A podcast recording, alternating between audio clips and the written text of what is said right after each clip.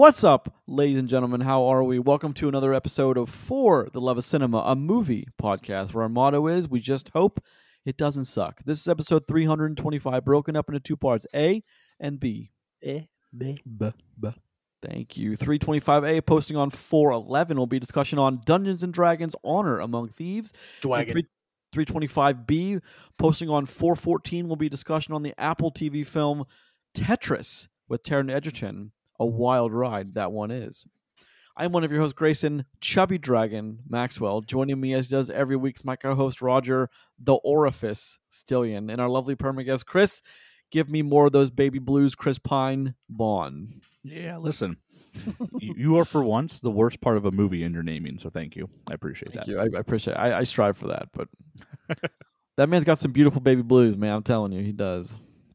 I mean, What he's is going got- on, You don't have to tell me, bud. I mean, he's got a strong name, so How um how was your Easter, gentlemen? How was our Easter? And to all listeners, we hope you had a great Easter as well. If you celebrate Easter. Yeah, well, if you celebrate. I had a good Easter, man. My daughter had a good time. I drank a few beers, ate a bunch of ham. It was great. my Easter was pretty cool. I was, you know, saw family. I'm eating leftover dirt pie right now. It's great. What is what is dirt? I heard that. I was going to ask you what is dirt pie. It's like Uh, it crushed up Oreos and stuff, man. Yeah, it's crushed up Oreos, whipped cream, uh, chocolate pudding, and cream cheese with like peeps on top. Yeah, it's good stuff. Peep. Except peeps are trash. Roger, I don't, I don't I don't need to remind some of our listeners about our uh, peep story with our boy. We had one guy, Dave. We'll just call him Dave. That's what his name. I, just, I don't remember his last name. We'll but- call him Dave because that was his name. he brought in a, he brought in a bunch of peeps for like you know it was Easter Sunday. He brought in a bunch of peeps for the kids who had to be there work and like just the crew had to work that day in gen- general. And um, he goes like he puts them down and then goes up to goes up to get like the box office ready and open. And Roger and I are like word concession, like looking at each other like we're gonna do this, aren't we? So Roger take like there's a there's a there's a decent number of peeps there, like dozens of peeps. And Roger just melts them all into one giant peep in the microwave. And Dave comes back to get his peeps, and he's like, "Where's my peep?" And Roger just shows him these combined plates of all these like puddle of melted marshmallow. and he was very upset. Like, I mean, look, un- understandably, he bought that, and he may have wanted them, but like, he got more upset than I thought he would at that. But I always thought that was hilarious, and we kept yelling all day, "Peep!" Like, if you've seen the marquee cinemas that we used to work at, it's like there's this huge gap between the concession stand, like a, a gap of like where the lobby is and the box office, and we we kept yelling "Peep," and he would just get so upset. but that's a good uh, that's a good peep story. I always thought It's, uh, a good wholesome peep story. I Dave, don't, I don't know if you I don't know if you people have ever uh, tried to melt d- uh, um, dozens of peeps in a microwave at one time, but it is They get really big and then they die a horrible death. their eyes are all melted all over the place. it's really kind of cool, but that, that's my one peep story. But so Easter was good for you, gentlemen. It was good for us. Um, I I had a good Easter. We did uh, we did a it wasn't a it wasn't like a kid egg hunt. It was like an adult because there was more adults doing the Easter hunt. Like we were looking for baskets and eggs, but it was it was a lot of fun. It was a nice sunny day. Just little I- bottles of liquor instead of eggs. I had we had tons of food. Um, yeah, we it was a it was a fun day. It was it was very tiring, but it was a good it was a good day to celebrate with friends and family. So Good. I I, I enjoyed it. I enjoyed being back for a few days. I'm I'm now, now of course reaping the negative rewards of that of having to catch a very early fight, working a full day, now doing a podcast and then editing it later. But fun. That's the life of uh what I do. So Editing is in quotations. True. well, I do try to check out the ums and the some of the the odd pregnant pauses that we have, but you know that's what I try to do. I don't I don't know if That- I'm always successful. The pregnant pauses that you have, me and Roger are perfect. Okay, pregnant pauses I have. The the, the boys are perfect, Domineering force on this show. All right, gentlemen, what else is going on? Did we watch anything besides what we did for the show? Uh, finished the Cell Saga and Dragon Ball Z with my child, so that was cool. We um, yeah, was she pumped up at the end? She really was, man. She was she was into it. She she couldn't believe that Goku wasn't the one that saved the day. Like she was stunned. She like she couldn't believe it that it was uh, Gohan that comes in. So Mhm. she had a great time. We're uh we're, we're almost in Super now. She, she we're we're on a roll. So that's awesome. yeah, absolutely had a good time with it. That's, That's cool. great. You have a daughter that, that's into that that you can like share that with her and get her into the anime Well, stuff. l- luckily enough, I've I've kind of I forced it upon her, and now she just sees it as normal. So it worked out for me. Like like every good dad does, force it upon. Mhm, him, right? mhm, mhm. Um, Uh, I also saw the Mario movie this week, so there was that. I have So, yeah. seen the Mario movie as well. We'll have more. Um, we're gonna. It's a good. It's gonna be a very good discussion for next week. I, I, I, I mhm. feel I'm gonna watch it again. I, I didn't because I went with my godson and it wasn't. We didn't. I didn't watch it in 3D. Um, I wanted to, but he's for some reason. You know, I, I didn't know this, but you know, kids are not supposed to watch 3D movies until 12 years old. Oh well, I, t- I took both That's my a kids to the 3D showing, so I'm a terrible. I didn't know that. parent. I, I think I don't know if that's like. It's don't eyesight know. development stuff. Yeah, I've heard that Yeah. before. Now that you've said it, Um, but I- I I didn't enjoy the movie as much as I thought I was going to. But I mean, maybe if there were a lot of sequences that I could tell that were made to be in 3D, and when I see them, maybe I will like have my enjoyment level will go up. I just I have my talking points, and there are some pretty good ones. I, I think that a lot of people are not going to remember about. But yeah, I'm excited to get that conversation next next week. We'll talk about it. My kids loved it. I had a great time, so I'm Good. excited to talk about that one next week. Good, and it, it did it it made a ton of money. So Oh, I can't it. wait to talk about box office. I can't wait for I this. am out some baconators. I know You are out some, some Wendy's boy. I know this. I know this. Um, but other than that, good. Oh, you know what? I want to ask you a question. I'm going to do this where I, I'm gonna, I, I tend to watch a lot of movies a week. This is my question this week, Roger, Chris. More, more Roger. Um, Road Trip. Wow. Would that movie benefit from a 30 years later sequel? Ooh. Or I'll, I'll, I'll even pivot. Which movie would benefit more from a 30 years later sequel? Old School or Road Trip? I mean, I think they both could. So, but I'm okay with either one. Um, man, old school and road trip are two of my favorite like 2000s yeah. comedies. Man, those They're, they're, they're excellent. very to me. defining comedies. Very defining. Yeah. I don't know. I, I probably I'd probably say uh, old school would be a better better run, but See, I I thought the other I thought the other way with it because you could like there's so much more I think you could do. Barry, of course, still be in college because Tom Green's he was there for seven years. Why not keep him there for th- almost thirty seven years?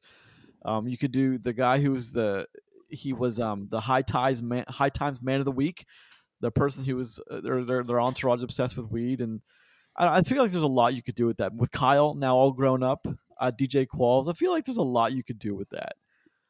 Um, but I, I I don't know. I had a good time re- revisiting that one, and I didn't like. I know I talk about it a lot, but I also that's very weird to me. How there's a part in that movie where they're literally on a college campus, and the dad is waving a gun around, and nothing bad happens.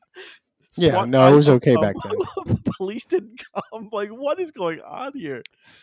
I, don't know, I just, So I, just, I, movie's I think the same issue falls into trying to do road trip 30 years later as, as American Pie, though. It just some of the stuff just won't work nowadays. Is that right? Yeah, but some of the more like the more recent um, American Pie movies I've been okay with. You know what I mean? Mm-hmm. Yeah.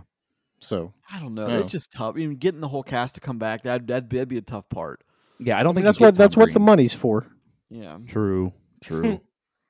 But I don't know. I just I know maybe there may be pipe dreams for me, but I I, I do want to see so many movies uh, have a kind of kind of a sequel. But I mean, on a more awkward note, at least for both of those, all the main cast members are still alive.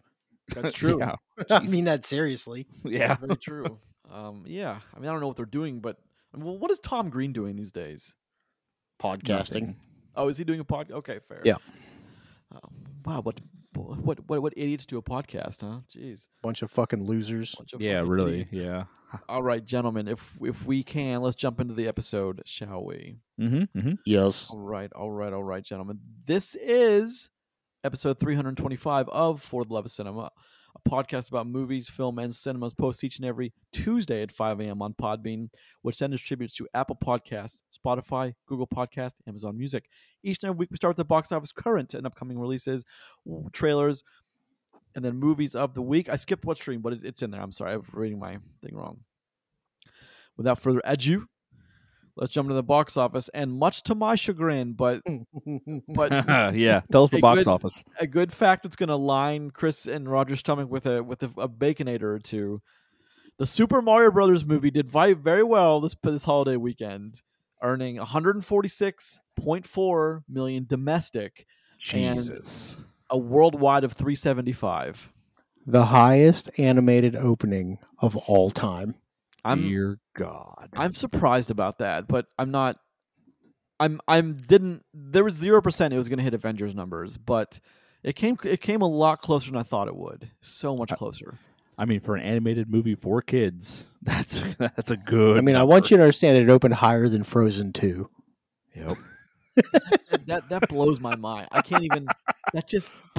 I don't know mind. why you doubted the power that is the short. Well, okay. Well, here's here's the thing. He has something Um, against Italian plumbers. I mean, Name Mario. listen, Um, very specific. Specifically. Time plumbers. named Oddly Mario, specific. that we'll get into it next week, but I have a feeling the drop off is going to be a lot sharper than you think it will be. As of this point, recording this week and weekend, I think the drop off is going to be a lot sharper than you think. See, I I, I just I, I don't see that mostly because it has no real competition until Guardians in four weeks. Because didn't Minions do this where like like they didn't come out very strong, but they had like nothing to compete with Yep, for like it just like, swallowed like four everything weeks. else. Yeah. yeah. it just ran for a while making money. It did, and that's that's you know, Illumination knows what they're doing. They can certainly make a. They certainly do make, you know, make a good movie. But that's one I want to want to get into next week, and it's, it's going to be a good discussion. I've already have tons of talking points written down. We have the time to cover them. That's the that's the key. Number two, go go go go ahead, Chris. Oh, I was just gonna ask. So you don't think it's gonna it's gonna maintain its um like strong numbers? How far do you predict it's gonna go down? Do you think like percentage wise from where it's at? Really, Like what it made? What do you think the percentage drop is gonna be next weekend when we talk about it? I don't think it'll hit 500 by by the time we record the episode next weekend. So some somewhere between six and seven o'clock a week from yesterday, Sunday. I don't think it's going to hit 500. Well, so uh, it doesn't open in in some regions until three weeks from now. So that's It doesn't almost- hit Japan for three weeks. and that's gonna be a huge like numbers pull for them. Is gonna be Yeah. Okay. Japan. Um. I'm talking. I'm talking like percentage. Like, like, do you think it's going to get the the like the usual like forty percent drop from week to week, or do you think it's going to have a, a harder drop, like percentage wise? I think it'll have a harder drop. I I, I really do. I th- I think Okay. it'll have. I think it'll be 50 percent or more. Okay. Is is that too broad of a scale? No, no, no. That's No, I fine. I'm, think I'm, it's ju- I'm fine. just, I'm just interested in to what you think because I don't think it'll drop. I think like like I don't think it'll go down any more than the average movie does. I think that because there's no other kids movies out, and I think because it is a solid movie, there's a lot of positive feedback from it uh, from just viewers, not critics.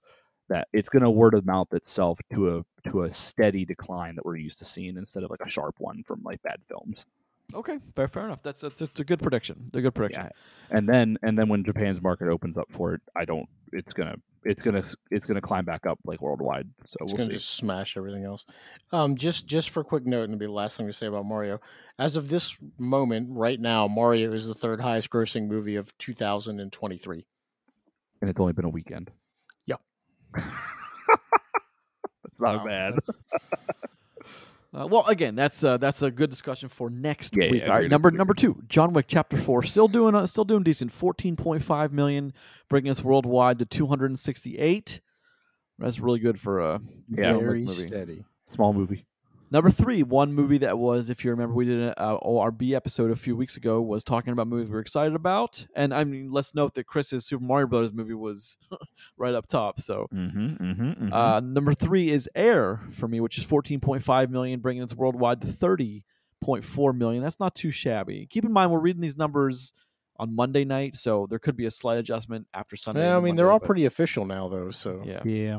You were excited about Air. Did uh, did you get a chance to see it yet, Grace? I did gonna not, but I'm gonna- on. I'm definitely going to try to catch that this week. Okay. Um, I'm definitely going to try to. It's a much. I'm going into a much slower couple of weeks for work, so I'm definitely going to try to uh, do that if I can get some decent out times of work. But Gotcha. number four, Dungeons and Dragons: Honor Among Thieves, a movie we're going to talk about later tonight. 13.9 million domestic, worldwide of 123, almost 125. Um, that's not too bad. No, Nope. it's not. it works. I think so. I think It's it's a very fair score number. for a fair movie.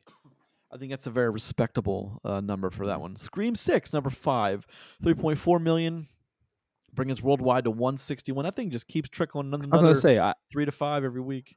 I was gonna say. I, I know it's it's not make it's only making like three million a week now, but it's it's still there. and It feels like it's been forever. now Trucking since we along, watched it. man. Yeah, good for it. Honestly. And then just just real quick, six through ten, his only son, Creed three, Shazam, Fury of the Gods. Uh, a thousand and one in Paint. Paint number ten. Good for Paint. It opened at number Hey. ten. um, it did five hundred seventy thousand. My goodness, that's nothing. Holy cow! A drop in the bucket. But there is your lineup for one through ten. Not that I think we expect anything different. I guess I expected Mario Bros. not to do so well, but that's I have my reasoning for that kind of. I have baconators to prove you wrong. yes, You have yes, you don't have do, your sir. reasons. You have biases. No, I think they're more. Re- I thought about that today a lot at work. I don't think it's more biases as much as there are reasons, but we'll get into that next week. I'm very excited to chat with you gentlemen about that. True. All right, gentlemen, let's talk about some upcoming releases real quick. We've been over this uh, release schedule quite a bit recently, so we'll just go maybe maybe six to eight weeks. This past weekend, well, this past holiday weekend, on Wednesday was Air Courting a Legend, On a Wing and a Prayer, and Super Mario Brothers movie, and Paint. It was on Friday, April seventh. April fourteenth, Mafia Mama, The Pope's Exorcist, Renfield, Suzume, and Sweetwater. April 21, Beau is Afraid, Chevalier, The Covenant, Evil Dead Rise, To Catch a Killer. April 28, Are You There, God? It's Me, Margaret, Big George Foreman, pause, for The Black Demon, and Sisu. And then we'll go into May, Guardians of the Galaxy Volume 3, Book Club, the next chapter on May 12th, along with Hypnotic and Love Again. May 19th, Fast 10. May 26th, we'll stop About My Father, Kandahar, The Little Mermaid, The Machine, and You Hurt My Feelings. So there we go. There's the we we've been over the release schedule quite a bit recently, so I will I Little spend too much Mermaid. time on that one. Indeed, indeed. I have my I have my thoughts on that one too. But we'll when we get closer to that one, we will have a discussion on that. Grayson hates mer people. You, Sure, you heard I it here first. people. All right, let's take a look at what's streaming this week. We are diving into the what Amazon is offering, and of course, my choice has to be what I thought the best picture movie should have been last year: Top Gun: Maverick by director Joseph Kosinski, Tom Cruise, Jennifer Connelly, Miles Teller, Val Kilmer, Jon Hamm, Bashir Salahuddin, Charles Parner, Mo- Monica Barbaro, Lewis Pullman, Glen Powell, Ed Harris 2022. I think this is a damn good movie. It's a damn good sequel. I, I think it would have been a fine choice to represent American cinema for. Well, can we, can we even say that anymore, American cinema, or is that more now a global thing? It's global cinema. Mhm. I, I think that would have been fine to represent global cinema for 2022. Uh, I really do think that. That's just it's a hell of a movie. It it it does so many things right. When so many movies just don't even get a few things right, it does everything right. So I'm glad you liked it. I've never seen it.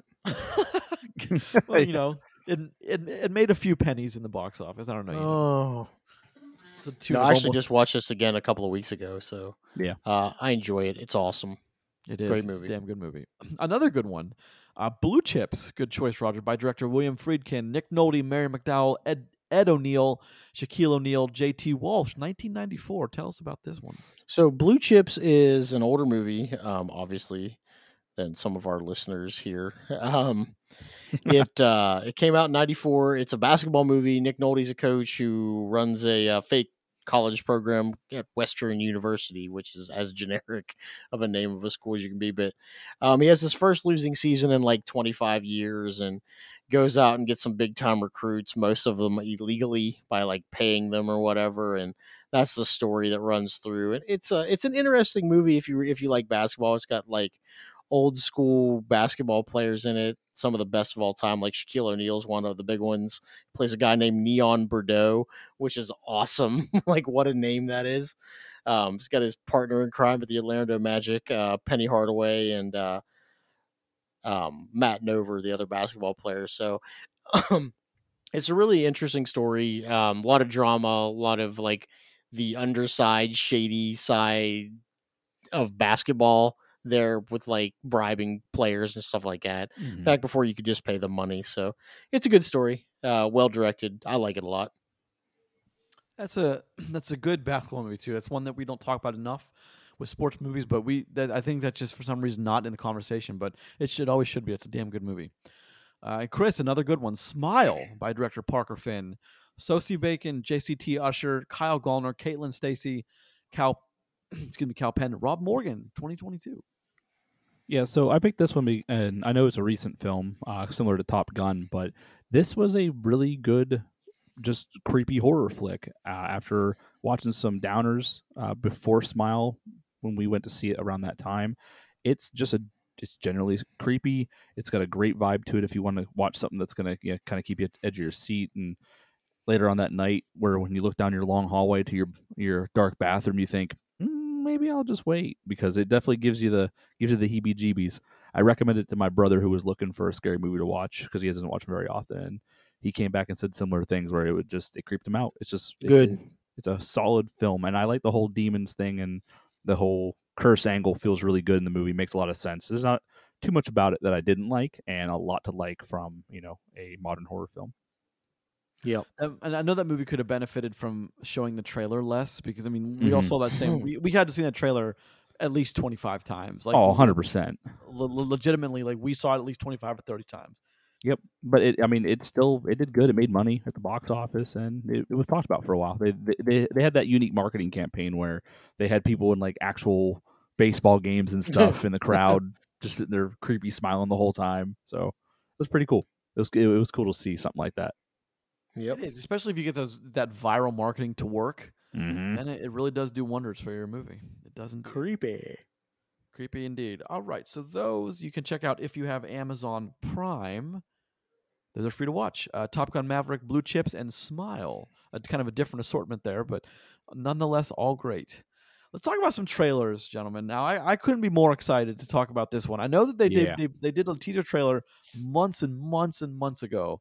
I don't know why they did it so soon but extraction 2 is a movie that if you remember i raved and raved about as one of netflix's best hands down. It was, it was at the time it was one of its most viewed things ever on netflix.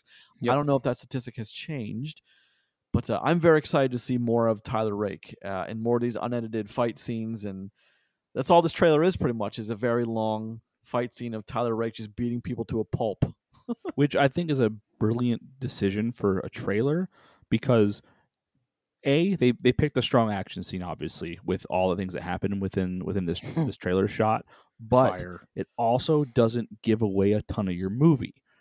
So you don't get like all these different scenes where sometimes people can see your trailers and kind of guess what's going to happen in your film by like the way like your three or four your sometimes four of your trailers are cut. So I think it's a brilliant move for them to release this long this like more of a long shot trailer. That way it holds, you know, the rest of their film together from being seen and kind of like, you know, broken down beforehand. I like that. I, it- I think it's a good move. Yep. I assume that Extraction 2 has no story, that it is just him going from areas of the world to fight people and shoot things. So, and that's that's fine. yeah, 100%. i will i will contest that saying it will have a story um, Yeah. that, Oh, that boy will be you involved think? some that, that boy will be involved somehow he's you know he's now emerged from the river of grief from his own loss uh, and he's he's gonna w- d- dish out a world of payback what what happened on i think i think they're gonna try to reconnect it to i think they're gonna keep going back to reconnecting to what happened on the bridge i really do think because they've already shown that in the teaser so it's obviously important to them but I, I do think it's going to all come back to what happened on the bridge. I hope Well- it does. 'cause That's a very that's a that was a beautifully cut together and crafted uh, Well, sequence of events. I wonder Yeah, if he survived getting shot in the neck. maybe it's possible. I wonder if he survived. or maybe maybe the whole or maybe all of Extraction 2 is just a fever dream before he dies. Just his, his, his body going comatose before he Yep. dies. Mhm. Mhm. Mm-hmm, mm-hmm. but no but in, in all seriousness even like them showing the like the bridge and stuff it's it's i think it's another way for them to show things from things you've already seen and not give too much of their movie away i, I Yep. just again i think it's a it's all good decisions by them so far Hopefully, I mean the the Russo brothers are in, in, involved. Sam Hargrave is, is back where he should be at, and and the director's seat. So I I, th- I think it'll be this will be one of Netflix's better movies, which they Mhm. don't have a lot of. Well, I was Well- going to say it's a bit disheartening. We have to wait all the way till June before we watch a decent Netflix movie again. yeah but Well, here's the thing be stuff though in between, I'm sure, but well here's the thing though I said extraction decent though. Extraction was one of the first netflix films we watched right because it was uh, triple frontier and like maybe like one other and then it was extraction Yeah, so this was Yep. early on in our you know foray into reviewing the netflix films Netflix that- originals anyway. Yep. Yeah, so like you know, it's been a long time coming for this one because that was one of the ones we liked early on. They had they had a couple strong films to begin with, and they've kind of shifted their focus to more like how much they can put out instead of the quality. And it's good to see like one of their quality films we like before come back and look like it's going to be at least decent. Sure. I sure hope it is because the first one, the bar, the bar is super high. I just hope that kept the bar as as high as it is, and that's all that we can really ask for. Speaking of keeping the bar high, let's talk about another movie, Spider-Man Across the Spider-Verse. Let's talk about this one for a second, Roger. I'm gonna let you take lead on this one because I think I we're all excited, but I think you you are like tingling at the fingertips to watch this movie. My Peter is tingling. Fair enough, sir. Fair enough. Is that inappropriate? It's I mean it's not inappropriate and it's and it's very accurate. So Hmm.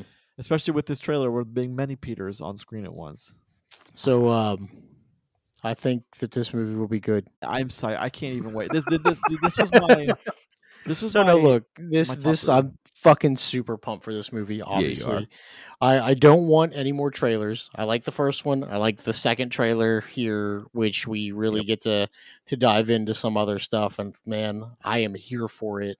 Uh, looks awesome. The um the added Spider-Man 2099 stuff and the Spot Mhm. being the villain, dude. Come on now, like let's do it.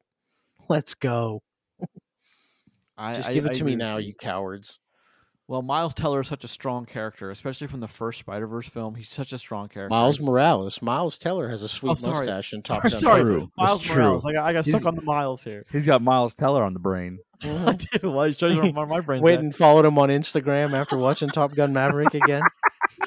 No, Miles Morales. Yes, uh, it was. It was a great game. It was a great follow up to the Spider Man game. Uh, but he's a good character, and what's what's more is he has a good, he has a great cast of characters with him, especially the you know the the family and the other Spider Man with him. I just this is a recipe for success, and I, I'm glad that Sony has Sony knows what they have in this, and they're and they're really. It looks like they're keeping the bar high because the the trailer again it it, it gives me hope that this movie's going to be f- like another ten out of ten. Yeah, I just hope it is. I just hope it is. All, it's all we can hope for is it's great. I do think it's hilarious that he's getting a B in Spanish.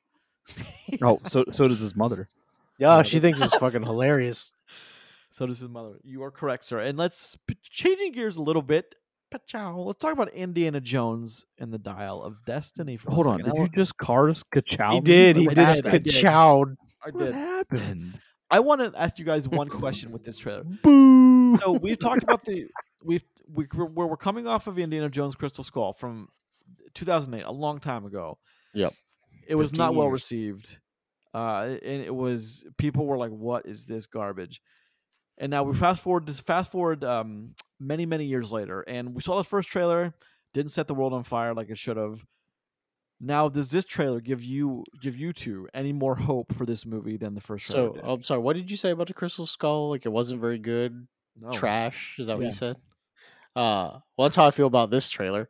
so, dude, Yeah, like, come on, man. I, I, I I'm, don't a, know. I'm as, as big of an Indiana Jones guy as you could be, or at least I used to be. Look, if this story's good, obviously I'm going to have to watch it, right? Like, that's not a thing, not a way I'll ever be able to avoid Indiana Jones, especially doing the show or being me. I have no faith in this man. None, zero, nada. I expect it to be terrible, and I wish I didn't have to say that.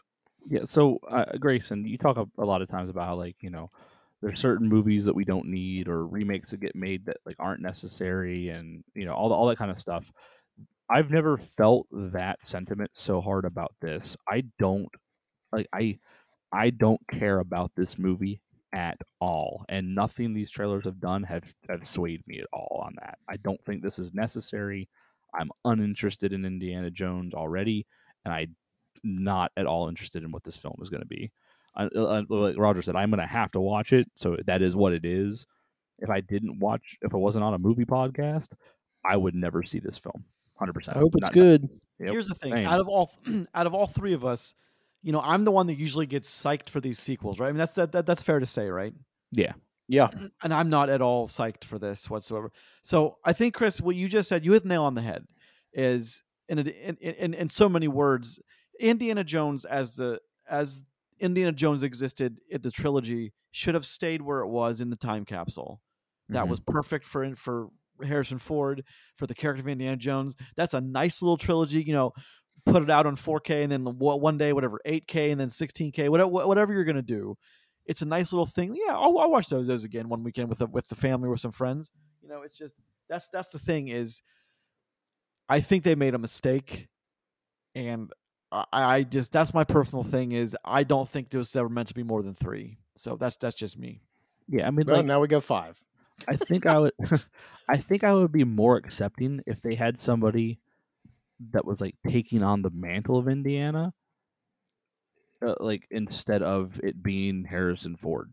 Honestly, I think that would be a little bit more interesting from someone like from my perspective, because I just I really don't I can't see Harrison Ford as Indy anymore. I just can't. Is just- it it because it's seems- too it- old? It feels forced, too old, been too long, not interesting enough anymore of why he's still doing the thing. Like uh, there, there's a lot of things that I think bake into that. But Okay, just, serious question. Do you think he dies at the end? that would be I, kind of I, a poor I do think so. I do. I do and I go go ahead. Why do you Oh, think it'd be I- poor taste, Chris? I, I feel like it'd be in poor taste because out of the new Star Wars films, the only one that's that's regarded as any good is the one where Han dies, right? The first one. Yeah. So it's almost like like it almost feels like then at that point like they're gonna kill off his character just to try to get some buzz around it or something. I don't know. It almost it almost doesn't feel like that's like the natural progression of Indy. You know what I mean? Eh. I don't know. By the way, there's been another trilogy of of Star Wars movies with Daisy Ridley at the helm again. hmm I mean, I don't know who's in charge of making these decisions, but they don't like money. So, um, I I would imagine he does die because Harrison Ford's like, this is the last one you get me for, and I want twenty million, and I want to be done in three months. So you better kill off the character because he's dying with me, or you're never going to use him again. So I'll be dead soon anyway. get off my plane. That's really fucked up, Grayson. I can't believe you said that. I did not say that. No, I now you're it. Literally heard putting say it. words in my mouth. All right, all right. Mm. I don't. I would imagine that the Indy faithful probably pretty excited for this, but outside of that, what is now dwindling, you know, hardcore faithful fan base, I don't think many people even care about this. I'd even be Because they're to dead say- too. It's true. Dang. Well, you know, we Ice should do- cold. I think I made that same joke last time we talked about Indiana Jones. just so let's. I, I think you did it. As I'm pretty fact. sure I did. So let's just as a quick, and then we'll move on. Is do you think this is a hundred million opening weekend, No. Both domestic? No, and, not even close. Oh, wo- uh, worldwide, sure. It's going to be like 70 million, dude. In, in international, I can see maybe like 110. You think Like, Indiana sorry. Jones will make 45 million its opening weekend? It just depends on what it comes out against, and depends what people are doing, and if people No, are still in the I'm Spider talking to Ro- Verse. You know, I'm talking to Roger. Like, you think You it's know it gonna have- opens 4th of July weekend, right? That's a big deal. Okay, I got you. Okay. yeah. I mean, it's it is, but not so much as it used to be, though. It every year kind of goes down in No, but it's listen, 40 saying 45 million is that's just you I, being that's mean. fair. I, I just, I just don't. I just, I don't think people care. Listen, I already said this movie shouldn't be made. I'm not stupid. It's going to make a little bit of money. Listen, I would be surprised though, legitimately, if it is profitable for Disney to make this film because it cost them like Mhm. 300 million dollars. No. Yes, for real. Oh my god. You know, it, it did. It did. They they, they said three hundred. Yeah, like that, that's for real. Like that's not a joke or an exaggeration. That's what this movie cost them. So we'll assume that that's their budget. Out, you know, I assume it has to clear 400 for it to be profitable, and I don't think it'll do it. I don't think it'll even. If your movie costs a hundred, if your movie costs three hundred million, you're gonna have to. You have to go close to five hundred million for it to be profitable. The amount of advertising they're gonna do for this movie, the closer it comes out, that's gonna be expensive. And it's opening with movies like Oppenheimer, and July's a pretty packed one. This so, I mean, it's just I don't, I just don't know, man. I mean, uh, look, I was wrong about Mario, so, and I was way wrong about Mario. So, who knows? That's big of you to admit. Well, I mean, look, the look, the numbers don't lie. I was definitely wrong about Mario. He can't. He can't work out of this one. He's like, yes, uh, I owe them baconators. Yes. I mean, I'm not wrong about the money. I, I cannot possibly dispute that. But other things I can dispute. anyway, that's the discussion for next week. But yeah. all right, trailers. Then, if you want to watch them, Extraction 2, Spider Man Across the Spider Verse, Indiana Jones, The Dial of Destiny, all available on our quick links on our social media to the YouTube. Check that out. Let's talk about a movie, gentlemen, if we could. Just a movie though. Just a movie, singular. Let's talk about Dungeons and Dragons Honor Among Thieves. Wagon. Dungeons and Dragons. Every, every every time you say Dwagon, all I picture is uh, Dragonite. so it's because he's the discount dragon. But whatever. Trogdor. Trogdor, burninating the peasants. Yeah, we remember. oh remember God, Homestar We- Runner and Trogdor. we are old. You know, actually, it's funny. the Yes. first, um, you remember that show I worked on Pittsburgh, Roger? Uh, One dollar. Yes. The show that we made like ten episodes for, and it got canceled after like three. Yep. Anyway, anyway, the the director of that actually he made he invented Trogdor. He invented Homestar Runner. That was his thing. no, What a He fucking lied to claim to fame. I invented Trogdor. Because everybody's gonna be like, the fuck you did. right? no one will ever believe him. There's no way you could prove it. Is I mean, there? he probably could. I guess. That's Uh, funny. He's got like a fucking arm coming out of his back. Listen, how long can we talk about Trogdor before you get pissed off and we have to talk about the show? I mean, look, there is a dragon in Dungeons and Dragons, so let's just There's call the there's a couple of dragons, I would argue. are. there are. All right, let's look at the tomato meter. None of which are Trogdor. No, no, none of which. Yeah, give him an arm coming out of his neck for beefy measure there. Yeah, give him some winglings. Yeah, there you go.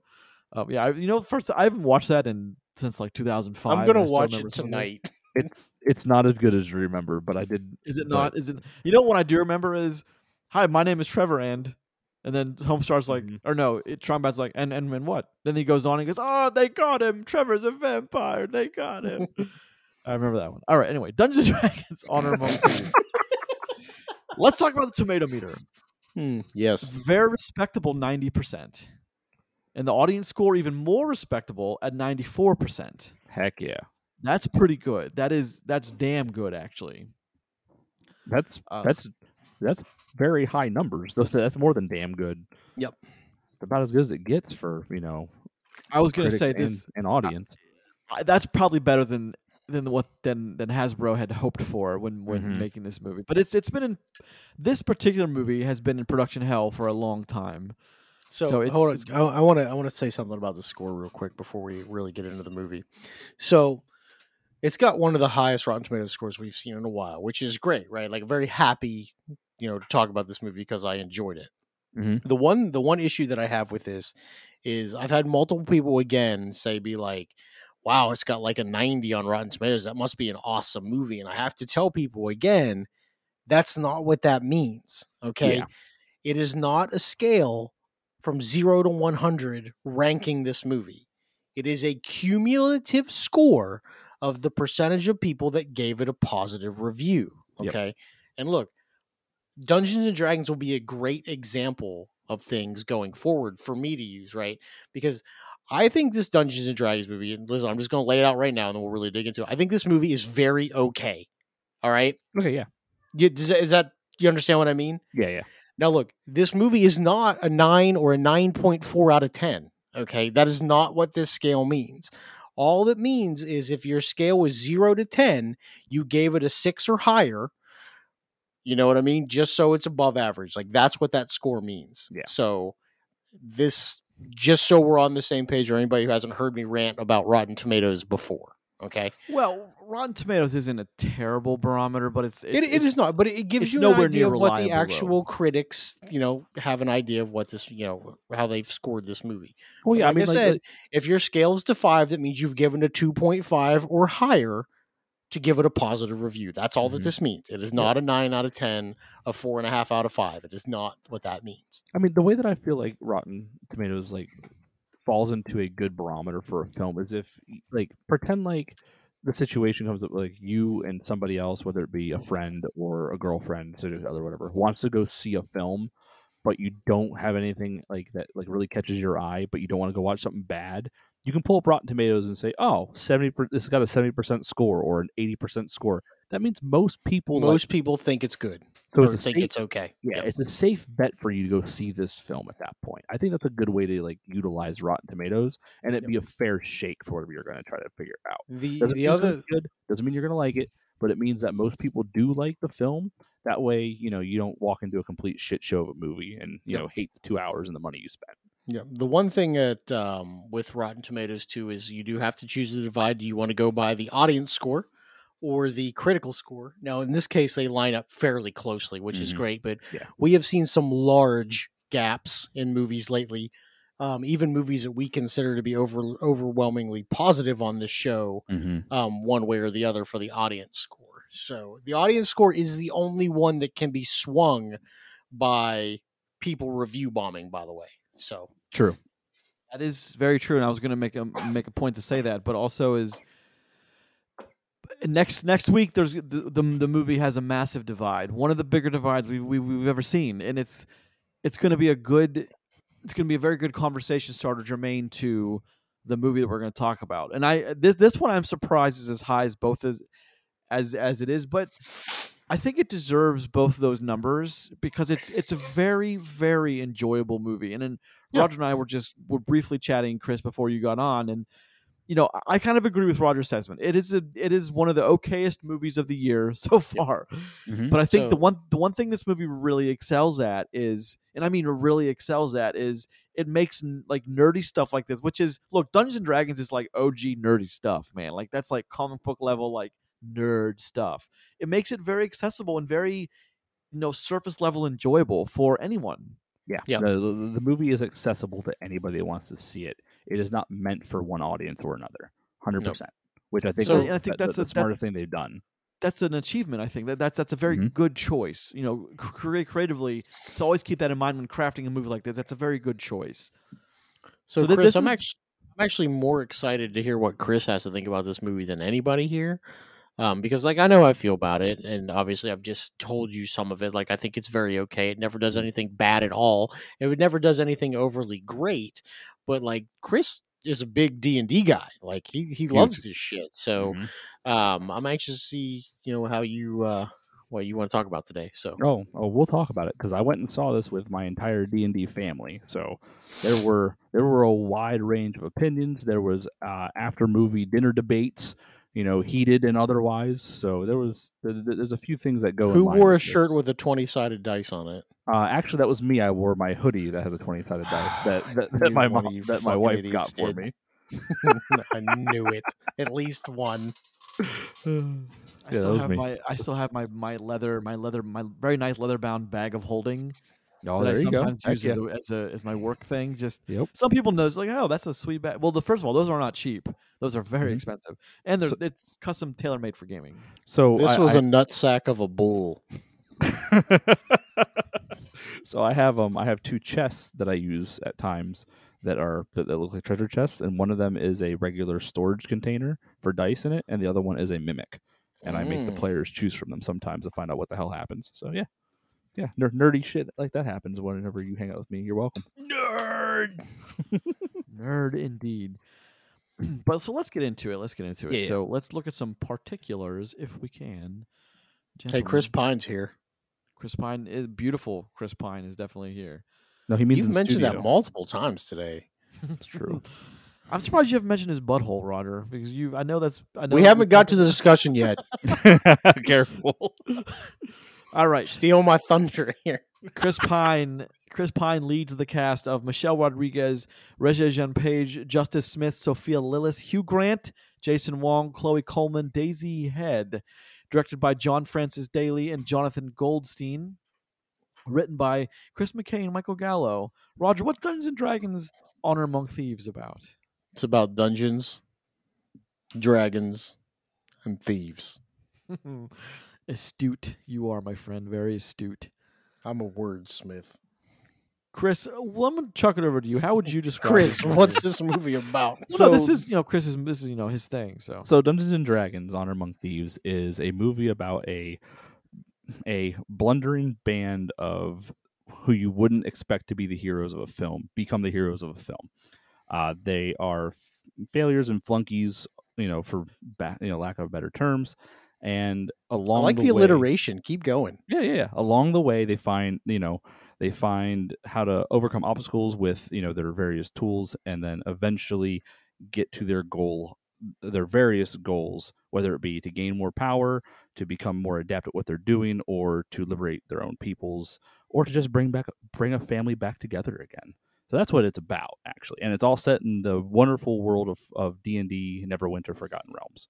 So yeah, there you it's go. a good. I mean, and again, if you're, if it's not too, it's it's it's nerdy, but it's not. It doesn't get too much in the weeds that you just I can't do this anymore. Like it's very it's very enjoyable movie. It really is. So so right away, something that they did very well in this film is that all of the nerdy call outs were subtle. A lot of the things that happen here that like the the the D&D fan camp will appreciate are like small little witty lines of dialogue that are basically th- almost throwaway lines that are done just so well to where you know they they're almost double entendre at times and they're just there. Or they have something on screen that everyone's watching that is kind of a, a call out towards the actual like the d&d crowd but it's not done in a way that's like in your face. It's like pauses the camera on it and like where half your audience will go ooh ah and the other half will go okay you know what am That's i looking at here? Yeah. yeah. it's like that kind of thing. Instead it's like you know a good example is there are you know i'm going to nerd out for a second. There are displacer beasts in the maze scene and they don't ever like really like like drive home of what these things are or talk about what they are. They just show up and wreak havoc because they're terrifying things in the dungeons and dragons world but you know they're just kind of here and they're doing their thing and it's not they don't harp on it they don't you know stay on it too long they don't highlight it they just they're just, they're just there doing their thing which i think is a very good move by them and that's littered throughout this film so it's a very tactful way to pay homage show appreciation but not you know grind the movie to a halt for a specific sect of people that will alienate the rest of your audience they do that a lot in this film in a very good way Okay. so, yeah good. and I- like those I are the, with the- those are the call outs you get There are some very clever ones though, and some that Mhm. are kind of like I think trying to be too cheeky. If you ask Mhm. me, Okay. So like so like define which one you think was too cheeky? Like give me an example. Well, when they were when when they were kept when they were leaving the the the, the first escape, they're leaving the city, and you can see the city in the background. They're riding the horses right before he sees the dragonfly. He keeps talking about, or maybe this I can't remember when it happens, but they're, they they keep saying, "Oh, but Neverwinter," or "We can go south to Baldur's Gate," or "We can do all Mhm. these things." It's like it, it it's that may have been a little too over the head, Okay, so like trying all, to so like, force things in to get people to real. So I mean, I you're saying- appreciate that, but so what you're saying is like all these places like like they don't matter to the average watcher, but like people will know what they are if, like that are familiar with this like the universe. Yeah, I mean it's it's a nice Yeah. call out, but I, I think it, it's I mean it's it's one of those things that reminds you you're definitely in a movie that is meant for Okay. nerds. I gotcha. Um, another one that I thought was I, th- I thought extremely clever was when they're having they're kind of having a an altercation, and he goes, someone says, "What's the plan?" He goes, "I'm the player. I'll just I'll come up with the plan or I'll improvise." Because that's what you do in D and D. If mm-hmm. something happens, you got to have it like that's the whole or orator, you know, v- side of that game is you just once something goes wrong, you have to have another story ready to go spin a different way. You know, it's just that's what I thought was really kind of cool, and I'm sure a lot of people didn't even pick up on that. If you weren't yeah. aware of what D and D is, you may not have picked up on that. Gotcha. So, Chris, how balanced was their team? Uh their team was decently balanced. Um, if you want to get nerdy about it, they're missing, they're missing like like the quintessential rogue, but the uh, Chris Pine character kind of plays a jack of all trades. So he's kind of that yeah, character, right? yeah. He's he, he's filling like three different roles. He's rogue, thief, and bard, right? Yeah, yeah, yeah. Basically, i- in a nutshell, you know, it could have been you know a little more specialized, but you know, whatever. We're not min maxing here. No big deal. Mm, okay. First min max. You can get real nerdy talking about stats and you know rolling d d twenties and absolutely. Yep, Um, yep. but twenties. Well, see, Chris Pine is it was going to be my one of my first things I bring up because I think casting someone like Chris Pine is is a good move. He, he, because- he's just on right now, though. You know what I mean? Which Well, which a- is not which is not, not like a detriment to like the casting or anything or him. He's No, he's but a charismatic guy, Yep. That's that. That's Or- what, and that's or- what you need. In or that does role. well in roles where he has to be someone charismatic. Mm-hmm. I guess is a better way to say that. So Yeah. let, let, let, let me ask you about though. Would just as a little side conversation right now? Could Chris Hemsworth have pulled off that that character? Not that character, no. No, Could he play a role in this world? Sure. Mm-hmm. Could he have been Chris Pine? No. Okay, fair, fair. I, di- I didn't think so either. I'm glad you guys also think so. I think the reason why Chris Pine is so important as the as a leader of this is you hit it right on the head, Roger. Is he's got that kind of overwhelming charisma about him, and he just you know he was James Kirk and he was all these other characters that like have also had to have been super charismatic to survive in their own universe. And one thing I wanted to, one of the few things I want to bring up is, is the, the the whole party composition thing. Is I don't know if you guys want to go any more on that about what the roles they were filling, but Sure. I thought, I thought that was pretty cool though too. Of how I mean, if you know, you know, and if you don't, you don't, because there's no way anyone's gonna be able to explain that to you without you just knowing what we're talking about. But I thought that was really cool though. How they, I mean, they had a mage, they they had the bard. You know, it's just they They had have the an roles incredibly filled, yeah. overpowered paladin. hmm Yes, so they the, did. So the incredibly overpowered paladin was actually one of my one of my favorite touches in the film because because like in the game world playing a lawful good character is a slog for either the person doing it or the people they play with because they have to follow like the rules. And that's like the number one thing that pulls it down. But they did a great job of like making this guy eye like the eye rolly good guy even to them but like they wanted to hate him but god damn it they just couldn't because a Mhm. he was powerful and they needed him and b because he was he was just such a good guy which Yep. i don't know i appreciated that character and i think that i would have liked a little bit more of him that was in the film but the flourish that he was to the movie i think was actually like a good formula that they had going and having him around too long may have then taxed the joke so I, I'm okay with what they did, but I think a little bit more would have been good to have him in there, you know, like along those lines. But I, I think it was great. I think it was a great piece of like, you know, the overpowered paladin and like kind of like rounding out the party for a little bit. I thought that was kind of cool. to get them through the toughest part, right? Yeah, exactly. Yeah. hmm Well, I thought it was interesting that when I first sat down for the movie, I said, "Oh, we're definitely going to have an emotional scene with Chris Pine because that's one of the things he does very well." And of the many stories in this, of the many threads, you know, weaving their way through this movie, the one between father and daughter was unfortunately for me the weakest. Yeah, it's not very strong. Yeah, it's not, but But I don't mean again. uh, Thinking back, I don't think it's meant to be super strong. It's not- it- That's not the movie. Well, so I, I think legitimately this movie, the only, the only real key is the kid is just a plot driver, right? Just to Yeah. make them keep coming back. Mhm. I mean, I think that besides the whole resurrection part of the movie, the kid is unnecessary. Um, honestly, I don't think she really brings anything else to the table besides, you know, eventually setting her up to be a character in a future developed world. Does that make sense? yeah, yeah. Um, When you say the, But- the when you say the res, the resurrection, you mean the the tablet that the they tablet, have to use? Okay, yeah, the okay. tablet thing, because he want you know he wants to bring his mo- his wife back, and you know the kid doesn't care, and you know you find out why you know relatively early on in the movie. Mhm, yep. So, you know that's not I won't say much about it because it would be a little bit spoilery, but you know it made sense to me immediately. Oh yeah, So we saw it like I, like we saw it coming from a mile away how this how yeah, it was going to break a- down. Absolutely, right? You know what I mean? So, it's like so there, that's one thing you know I talk about this movie being okay. Right, it's not overly predictable, but at one point it is very predictable. mhm. Is, is that a fair thing to say about this Yeah, movie? absolutely. Um, so I want to talk about uh, Justice Smith, uh, Justice Smith character for just a second because I, I- think I love Justice Smith. I think he's so. Yeah, great. listen, I think he's a good actor. Um, Mhm. I think his role in this movie is kind of perfect for somebody with his mannerisms. Mm-hmm. You know, this dude that kind of has a little bit of talent, but doesn't Yep. really, you know, kind of has to grow into it. I think he's a good person to play a role like that. I think he plays Um, good characters when they they feel awkward in their own skin. Yes, because he just must be an awkward dude. Maybe.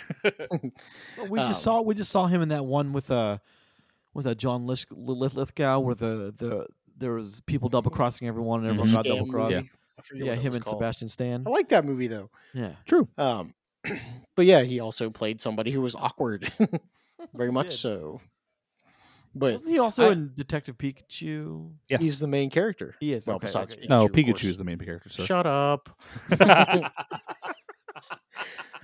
um, but yeah, like I, I like his role. I like how he has to grow into it. I like how he like kind of develops his powers a little bit better when like he has to, and Mhm. I, I like that. I you know, that's something that is hard to pull off on screen a lot of times, and I, I like how they do it. I like how he gets extra time by you know tuning at a speed much more, where things are slowed down far more. I think that's an interesting concept to deal Mhm. with. So. Um, I, I liked his character. The character I don't know where they really fit is the the wildling yeah. The type- lady, the- wild the shape. tiefling. Sorry, Tiefling. Yeah. like is she just as powerful as she needs to be? so I think she is. I think she's the only character that was kind of like anyone could have played her, and I think it would have been fine. I'm I'm glad she, I'm glad she you know filled the role, and I'm and I think she did a good job. But like I think that's the character that kind of was the weakest for the story and why she was there. They needed somebody to be able to like shapeshift to get like in and out of things easy and do some cool stuff on screen. I think is the only reason why they wrote that character in. There just wasn't a strong you know like, tie to that character. I don't think. Mhm. So other than that, though, you know she's fine. I, I don't know. I, I I don't think that she was very vital to the success of the film. And I mean, it's nice that the girl from It's still getting work. So, Yeah, yeah, yeah. because right, that's her, bad, right? Though. Same She's really person, right? good. Though. Yeah, Yeah, that's yeah, no, I agree. Okay. she's really good. For as young as she is, she's pretty fantastic. Yeah, no, I agree with I, all I just don't know if her character is important in this movie. Is that fair to say? I mean, it could have been played by just about anybody. I Well, don't the- know. Well, that's but- what I mean, though. I, I, I think anybody could have that's played it. Yeah, but like, does it? Does that? I mean, anyone could have played any of these characters. There's, No, there's, no. There's probably a few people that could have done Chris, Chris Pine's character just as well as he did it. Maybe a few, but I mean, is that really part of the conversation? That I mean, character being unnecessary doesn't mean that the person playing him.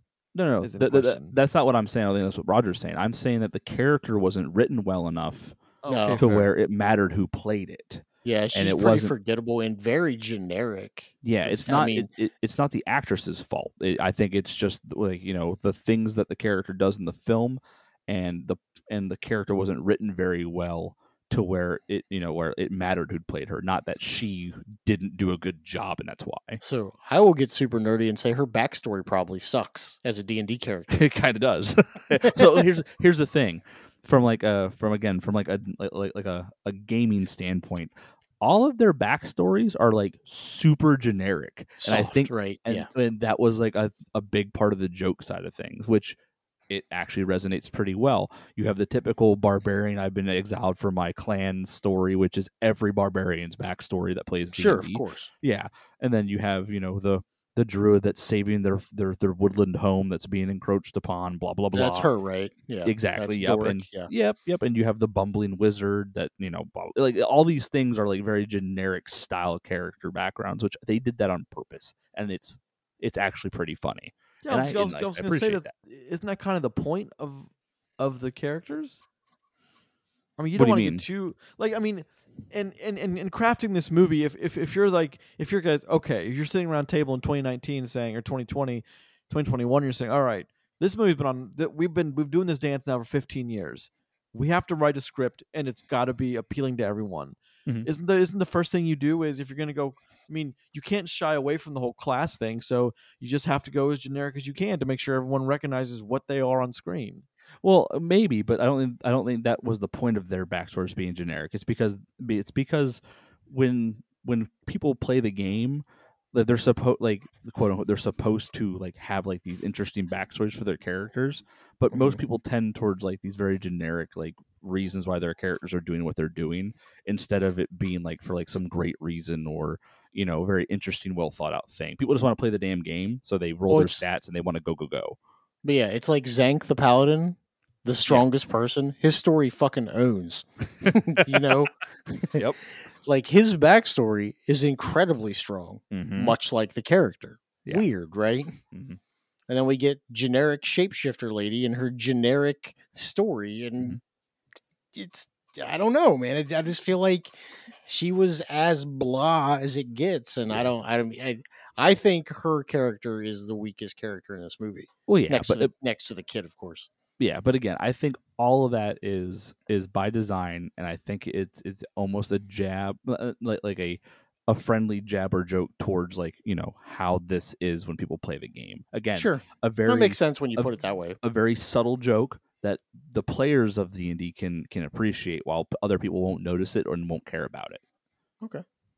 I mean, yeah, that's fair, I guess. I still think the ultimate purpose was to make him the character and backstory is generic, so people that's conversation starter. I mean, that's just I think you said it when you- you're saying. I think you said it in your reasons why not to do it is that's why they did it is because everyone can identify with any nerd who's ever done any video games can identify with several of those characters. Oh Well, yes, I'm a, wood, I'm a woodland hero shapeshifter. My home. You know in what I mean, That's like, why I you- joined this party. No, I, I listen. I- When Chris lays it out like that, like that, I at least understand. Like, yeah, fuck. They just looked up something about a shapeshifter right before they walked into the D and D into the board and go, all right, let's talk about characters.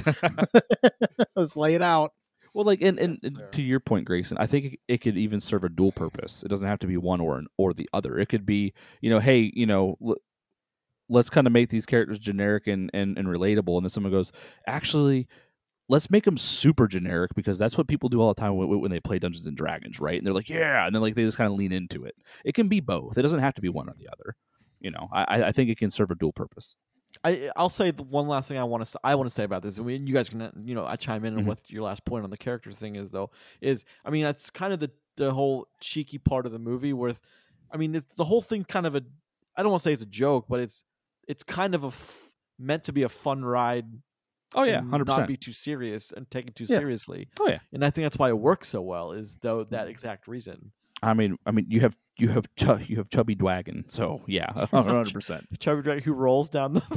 Yeah. I thought that was great. It's more of a slide. No, he, he literally rolls. he, he, he does roll. And somehow Chubby Dragon survives a sword to the to, to the head. I I mean, don't dragon skulls how, are very thick, dog. It's fine. I mean, sure, fine, okay. Maybe talk about brains nerdy stuff right little. there. yeah, okay. So what? el- What? What else, Chris? Lead lead us in this discussion in this D and D movie. Um, so I mean, I mean, as you go through the story with these characters, it is fun, right? You said it already. The story's fun enough. You know, the story is like you can you can understand why each character has a motivation. It's very easy to understand. The story is a good ride all the way through. They get into some trouble. They have the usual, you know, oh well, we're gonna go our separate ways fight, but then they come back together. All these things happen. Some of the most interesting parts of this film are happening as they're like getting their plan together or executing like executing their plan. I love the scene where like the heist scene in this movie is is I think is fantastic. I like the use of like the mirror and like the wand that they find along the way. I th- thought that was very interesting and very cool to see on screen, which is a did he found his own fucking portal gun? yeah, right. So and like and like and like that's something that that this something else that happens when you play these games is that you find items that have special properties that are meant for something and characters because you know the players don't know what the intentions of all these things are all the time and they find it like insanely creative ways to use them that the person running the game never intended the fact that this portal gun is used to like skip like wide gaps and crevices is a very obvious way to use it. The unobvious way is to put it into a painting is, is like to use it on a painting and get into a wagon with it. That is not meant, you know, for that in like a thought process way, but that's what players do when they play this game. So It's a clever also- idea, right? it is, and also, and that felt very good. Like as someone who's played these games, the best scene that kind of shows this off in this film is when they're, which is also in the trailer, so I'm not spoiling anything. Is when they go to the graveyard and resurrect the dead guys. Yeah. Right. So this is something that I was actually laughing at because I run a lot of games whenever I play Dungeons and Dragons. So I'm the one that are giving puzzles to solve and special items that do cool things that players can use one time, blah blah blah. This scene where they resurrect this guy, ask him the four questions on accident, and he just dies, and they can't they can't talk to him again. And he- when Chris Pine goes, you know, oh, get me the shovel, and they go find another body. That that is exactly what would happen at a at a game table At a table. playing this game. They would like the, the the the dungeon master, the game master has that one item and thinks, okay, they can use this one time and they can ask some questions, cool. And then they completely waste it in a hilarious way and they go, Can I do it again? And you just go, Yeah, sure, whatever. And then they're just digging up corpses until they figure out what they need to figure out. And that hits the nail on the gaming head so hard that I appreciate it and I laughed out loud in the theater. I thought that was great. That was I did like when they're walking away from the last guy and he and just leave there like- 100%. Yep. No, he's just like shit. Yep. It's exactly what people would do when they play this game. And I think that that was such a well crafted scene that was for the players, but was also hilarious to people who have no idea. So it worked both ways, and I think it's one of the strongest scenes comedically. It was spoiled in the trailer, and it was still funny somehow, and it just resonates with people that play this game. I appreciated that scene more. Well, than I, I think they did the right thing by showing you the corny side in the trailer, and then Mm-hmm. is the actual funny stuff is later on with other other people in that. Yeah, scenario. exactly, So I yeah. think that's good there. I think they did that right. Yep, That's yeah, good trailer work. It is. It is. It, it's a way to use your trailer to when, when you know you have a strong scene, but not like ruin the whole thing. So I don't know. That was a good one. And you know the the big magic fight you have at the end was okay. The CGI is kind of off in this film, but it doesn't have an unlimited budget either, so I can kind of forgive it. Uh, whereas I did have some problem with some of the CGI. Uh, Chubby Dwagon is absolutely the part where people that that that, that was not for D and D players. Uh, Chubby Dwagon was absolutely the the point of contention with like with my family group that went and saw this film. Can, can I ask you if you could explain it quickly? Why? it just doesn't happen, right? So like this is something that that doesn't happen at gaming tables. It doesn't happen like within the book lore. It's not something that is ever seen ever and it was done as a as something that was that's fits the tone of this film. It's something funny and off the wall and I can appreciate it at that sense. But Mhm. dragons are like the ultimate or one of the biggest challenges within the gaming world for for Dungeons and Dragons. It's in the Okay. title, and like It is. these are these are these huge monstrous foes that strike fear in anyone who goes against them. Blah blah blah, nerdy stuff, and to have the one that the one that we really interact with in this movie be this literal joke of a dragon, it kind of stung a little bit. You know what I mean? Like that, like th- that that could have been a really cool moment, but instead it's it's kind of deflated as we have this inflated dragon rolling, literally lo- rolling around, and you know not able to do the dragon things. So, but I get why. I get why it'd be entertaining, but it was definitely a part that was tough for us, you know, as a Okay. gaming family to see. Well, it makes sense. I guess I, you know, I've never played at a table, so I don't. Mm-hmm. I, I know some of the stuff just for other dork things that have blended into my life. yeah, I Um, get you. I get you. I, I I wondered what the when you said it was a point of contention. I was like, I don't. Okay, I mean, yeah, it's comedic value on there, so I at least understand that. But Mhm. you know, from somebody who's not really into this, like, okay, I see why people would be bothered by that the way you Yeah. explained it. So thank you. Yeah, you're welcome. Yeah. I'm not quite sure I see it that way. I'm I think I see that as more of a positive for the movie of well, it depends because someone who doesn't know Dungeons and Dragons isn't going to understand why the dragon's rolling down, why it's so fat, like why it's rolling. I don't think Yeah. that's one of the things that I think kind of fell flat. Even though I love Chubby Dragon, I think it's a great idea, Mhm. but I I don't I think it kind of because it doesn't. So with the people who don't know what Dungeons and Dragons is, they don't understand why Chubby Dragon wasn't cooler, and people who know what Dungeons and Dragons is, they're disappointed that Chubby Dragon wasn't lean, slim dragon who flies around and does cool dragon things. Mhm, yeah. So I mean, but isn't that kind of on par with the movie though? The rest of it, No, I, thi- wise. I think that that was the one thing that they sh- that they probably shouldn't have like gone that far with. I think I think was a little it too li- generic, maybe. yeah, I, I I think it didn't line up with the tone. I think that the movie does a good job of like walking that line of you know like a perfect amount of joke to seriousness, quote unquote ratio, without like you know without offending either side. When offending is the wrong word to use, don't get me wrong, but the the the, the dragon could have been any other f- overweight fat creature. It didn't have to be a dragon. It had to be a dragon. yeah. It could have been But just did it have to be there just because it's Dungeons and Dragons, though? they, I mean, they showed a dragon, and and here's the thing: if you say, that, well, it's Dungeons and Dragons, they have to have a dragon in it, you know, like for them to interact with. They didn't have to make that the joke part. Then, you know, they didn't take it seriously. okay, yeah, no, yeah, I get that. Yeah, yeah, they I didn't. They, they didn't take it seriously, even though they they had to put a dragon in there. You know what I mean? So that that, that, Okay, that- so fair. Okay, I, I've I have a question for you, Chris. A, a very fair question, I, I think. Opening and closing the movie with Jarnathan. That Yeah. kind of, but like that kind of tells you what you're getting. How can you have anything but what we got when we have that opening scene with? We get the backstory, but oh, is Jarnathan around? He, you know, I think he would resonate with my story, and then he, then he tells more of the story, and then tries to go back, and like, no, you went too far back. Go Mhm. forward. We need to get this done. And Mhm. then they use Jon- Jarnathan to fly out the window, and that one shrieking, Jarnathan, what are you doing? Like that's what do you? I mean, outside of what we got in the movie, I'm not sure that opening scene kind of allows for anything else than just a silly bumpy ride that kind of has all these elements we're talking about, right? Again, a silly bumpy ride is okay. I was I was on board with the silly bumpy ride. I'm just saying that Chubby Dragon was the one thing that could have been anything but a dragon. It could have been a giant slug, a giant larva. It could have been a giant troll, a f- really fair, fat fair. troll. It could have been anything. Also, the opening scene with them with their prison break is also a inside joke towards people that play Dungeons and Dragons. So it works Okay. for that because at the very end, he's uh, the the tri- the like the trial that has him like the people that are running it, the council. They say after he jumps out the window with Jarnathan, they go, "But we were going to let you go anyway."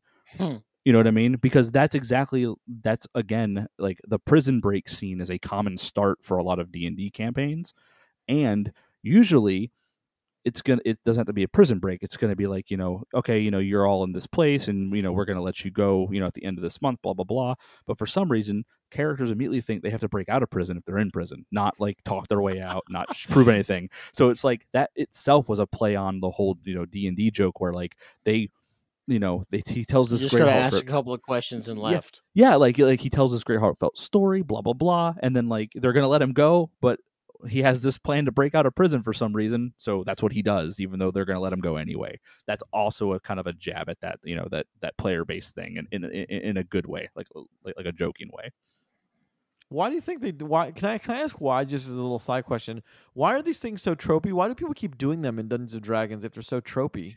Because being creative isn't easy and it doesn't come to everybody but people like to get together and play games together board games Okay. whatever have you so when you get people together that like create these characters and dive into these messes it's hard to really nail down like something that everyone's going to get all the time you have a usually have like 4 to 8 people playing this game and you have to make things you know interesting and all this kind of stuff and and people make decisions and sometimes people don't make like you know the best decisions. They seem like good ideas at the time uh, they seem necessary and they're not.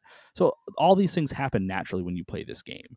So i think that's that that's why you have that. It's hard to be creative. Not everybody can do it. Not everybody can do it all the time. And d&d it forces people to try to be creative in a very positive way and you just you just run into situations like that. And it's easy to be the barbarian who's been exiled from your clan instead of the barbarian that you know f- you know had to lead a rebellion against their clan and is now the leader but had to kill half your clan and now you need to go out and get supplies for them and you've championed yourself since you were the one that led the rebellion and you'll come back with what your clan needs. You know what i mean? It's Yep. not easy to kind of like just nail down a good story and not everybody can do it and that's okay Do you think that this movie does an okay job with that? I do. I think it does a okay job with that because it understands where its own tropes lie and it Mhm. doesn't make people feel bad for them. It leans into them and makes them a positive part of the movie. Okay. Most of the people that I've talked to that have seen this that like that I've that I've gamed with or I know that are, you know, D&D gamers and things like that have all spoken very positively of the little things that were a part of the movie that they could appreciate. Some were pointed out to me that I didn't even catch. You know what I mean? Because again, the game of Dungeons and Dragons is all about perspectives and all about your own experiences with it. And they've done a very good job of finding the what what is the the pulse of their crowd and gave them something that they can all kind of relate to while while also relating to an audience that doesn't get it at all and doesn't have to get it because the movie is at least funny and fun and has fun characters in it all along the way. So I think they did a good job with it. 100%. Cool. I think they did a good job as they probably could have with a 1st Dungeons and Dragons movie. Is this Yeah, the first? or Have there been there have there been other theatrical ones? Yeah. So my whole reason for being apprehensive was the one that happened 20 years ago, which is abysmal. We don't speak of that. It never happened. It doesn't. It Uh-huh. doesn't exist. Hold on, hold on. As bad as Super Mario Brothers in '93 with Leguizamo and Bob If- Bob Hoskins. No, but Wow. but but ever so slightly above it. Be only because it had cool dragons in it. There. like that's the only reason why it. Interesting. Because that Mario movie didn't have anything in it that was Mario. You know what I mean? Where at least the Dungeons and Dragons movie from 20 years ago had some dragons in it. Had a and they were- dragon? Cool. and they weren't chubby dragons. Chubby Dragon. So yeah, but it's yeah that one from 20 years ago was rough. I don't recommend it to anybody. I will, and I never will. Well, If you wanna now of watch- course I have to go check that out because I if you want to watch how to yeah, if you want to watch the how to not do this movie, watch that. If you want to watch how to do this right, watch the new one. Okay, well, okay. Here's a then. Do you think we get a sequel to this, or at least a continuation, in some sort of this? Did it make a ton of money? Uh, It almo- made it made money. 130 ish, something like that. Not a, not a ton, but they would. I bet you they consider this a success. Oh yeah, I think we get another one because the beauty of what the gaming world is for Dungeons and Dragons is that you can always do it again. You know what I mean? It's always an open. It, there's always something that brings the group back together. There's always something that gets you into that tavern that tells a story and pulls you into a dra- to a, like you know finding the dragon's cave. That's Sure. just how that works. And the movie was successful. It was critically successful. It was successful by all the audiences that have seen it, and it made money. So there's no reason that they won't do another one, and they can absolutely do it with the with the cast that they have. I think so. I mean, I I would imagine I would love to watch the second one. I have really enjoyed watching this movie. And Um, let's talk about Hugh Grant for a well, second. hold on, hold on, the- hold on. okay. Just to finish that point, they also introduced Neverwinter. They also talked about the Underdark. They also talked about Baldur's Gate. So they've they've already kind of like made you familiar with all the places that they can go, which leads easily into a sequel. Which is, I wondered why they dropped so many names in the Mhm. beginning like that. I thought they were gonna. I thought this is definitely built for a sequel. Well, it there's nothing money. wrong with having a little bit of fan service, right? Yeah, and it's not even fan service. It's just it's just world building. I, I I would think that you, Grayson, would appreciate like a movie that takes the time to do a little bit of world building, whether it be just be through call outs or or what you know what have you. Oh, I definitely do, but to never to never actually visit them in any way again. That's why I think it's a crime. Mhm, Okay, Is to is to just do it to score points, but never actually reference or or do anything with them again. That's I- what I think is the cheap, you know, way to I guess service until I guess until movie two. it. I really hope we we I really hope we get a movie too. Yeah, yeah, Um, got you. but more about movie one. What did what did you think about the Hugh Grant's character? Hugh Grant's um, character was the only one that I felt was like generically written, like in like the bad way. And I don't know if it was it was because of the way his he was directed, or if it was just because like the character's the obvious bad guy from the start. You know what I mean, kind of thing. So I think his jokes and his timing felt very like you know, hey, you know, do something funny, and then he does something funny. Like, yep, that's what we needed, and like you go to the next thing. You know what I mean? That's what it felt like. But Can I think we talk about the best character in this movie? Little tiny Bradley Cooper. I wanted to tell you guys that he was in it so bad, but I didn't want to give it away. you know, he. I think he was absolutely hilarious in what they did with him, hundred percent. Dude, when she reaches down and touches his little face, it's like, oh my god. But again, that, that just that just lends to the cheesiness of this whole thing that makes the movie Mhm. work so well. Is the lighthearted, like almost like kind of a joke amongst itself. And that's and you find out that they didn't that they they didn't not work because you know because he apparently he wasn't as in, into big tall girls as as he thought he was. It was you know because his his new girl is you know a lot like you know, a, lo- yeah, a lot very like her. similar. Yeah, so it's not like you know they they did a good job of making sure like you know the girl that he replaces her with, you know, is similar to her in that re- in that regard. I thought that was funny and that was actually in in in positive taste. I liked that actually. Yeah, I thought it was hilarious. Yeah, I laughed when he showed up and he was he was a, a halfling. He was He's a It's- halfling, right? it yeah, took me a he is. second to like. It's like, is that really Bradley Cooper? in this Yeah, Yeah, like I I, had- didn't I didn't think it was him for a second. I'm just like, Yep. holy shit, it really is him. I had to double take as well, hundred percent. because you can like tell by the way his his mouth and like kind of his facial features. You can definitely his- tell like that's It's Bradley his Cooper. smile. It's it's very unique to him. It is very much. I was like, ah, that can't be Bradley Cooper, and like it is, it is Bradley Cooper. But it's even great though. It's and and something I want to talk about now we're talking about like caricatures of characters is uh um Rod, uh, Rodriguez Michelle Rod Rodriguez's Yeah. character is Generic she's- barbarian. she's the other part of this of the Chris Pine like great casting that Mhm. also very much works. No, I agree. I, I can't I can't think of too many other women that could have played this part better than her. I think she was cast perfectly for the for the barbarian outcast girl. You know what I mean? I think I think it was perfect. I, I think she did a great job with it too. She was hmm. cast so perfectly. I'm actually upset how the movie played out and didn't give her the scene in the end. Oh, okay. I'm actually kind of I don't, I don't want to spoil it, but I'm I'm kind of I was really hoping it wouldn't because it almost would like oh that's a perfect ending for that character, and then something happens to undo it. But it just I just thought like oh, okay this is great, and then it kind of just loses all the tension. But again, you can't really end can't it blame the as on a movie for that. serious You- you- note. Yeah, Yeah. right, exactly. Yeah, you, I mean, you, you, you, you knew that's where it was going. Mhm. Yeah, it just it, it, Like I said, for some of this movie, like it's not super predictable, except until it is, and then it's like, oh yeah, super predictable. Mhm. Listen, I don't, I don't think that I don't mean that is like it's a terrible blight of on the movie itself, It's not. but you you see it coming. I Yeah. mean, if you've watched any movie Ever. ever, Yep. but again, it's not a bad thing though. It's no, just, I, I, no, it's not. listen, it is it definitely fits in this world at least. Mhm. So It does. It it definitely. Well, I mean, it kind of has to too because it. I mean, this this movie could have been a whole lot worse too. It could have been. I've seen it. It happened 20 years ago. And you're, I, I know, Chris, you were. That's why you were so apprehensive going into it. Is like, ah, man, I don't want to see this, and then I'm not getting anything like this for another twenty. That's how I feel about King King Arthur. Truth be told, is Mhm. every you know five or six years we get a King Arthur movie, and it's like, ah, it's bad again. Now we're not stealing for another five or six years, seven years.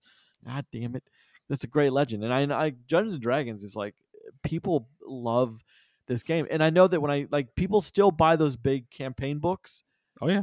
That has like character descriptions and like what you're doing in a campaign. Like these books are massive books. I see them. Uh, I, I go to a, I go to a place when I'm home in Washington to play Magic. Is um Mhm. the gaming dungeon in Washington, and they have a ton of stuff there Oh, yeah. that is uh, like all D and D and like people. He's like people are loyal customers. They come in here every you know two or three nights a week. They just play and I let them just have a good time and Mhm. they pack up their stuff and they leave and it's like they don't leave a mess. I'm like, oh well, that's as a shopkeep, that's you know all you can really ask for. But I've seen some of those. Some of those games get pretty intense. Oh, yeah. I mean, like I said, I've been, it's been a part of my life since I was like nine years old or something. And, all right, you know, so let's talk about important stuff here. yeah. Chris, what kind of character do you play? so I have the unfortunate or fortunate, you know, role, if you want to say it, of uh, Generally, dungeon master. I understand. I yeah yeah I am I am I am never the character. I'm always the I'm always the game master. Everyone has that Mm. person in the group. Um, I got you. the the few times I've been able to play, I am usually uh, something that's kind of like off the wall, different, and I care more about like the backstory and the role play aspect than I do like the combat side of things. So, Okay. Yep, it, it's it's all about flavor for me. My my favorite character that I've played has been a captain who um who refused to fight himself and uh and only helped his allies fight better. So yeah, Interesting. All right. What kind of character is Grayson Maxwell? What do you guys think I am when I when I played this? Bard. no, he's not a No. bard. A bard's too cool for me. No, you hide in the shadows, and you definitely you, you- you're definitely the rogue, is what you are. Oddly You enough, like I'm not.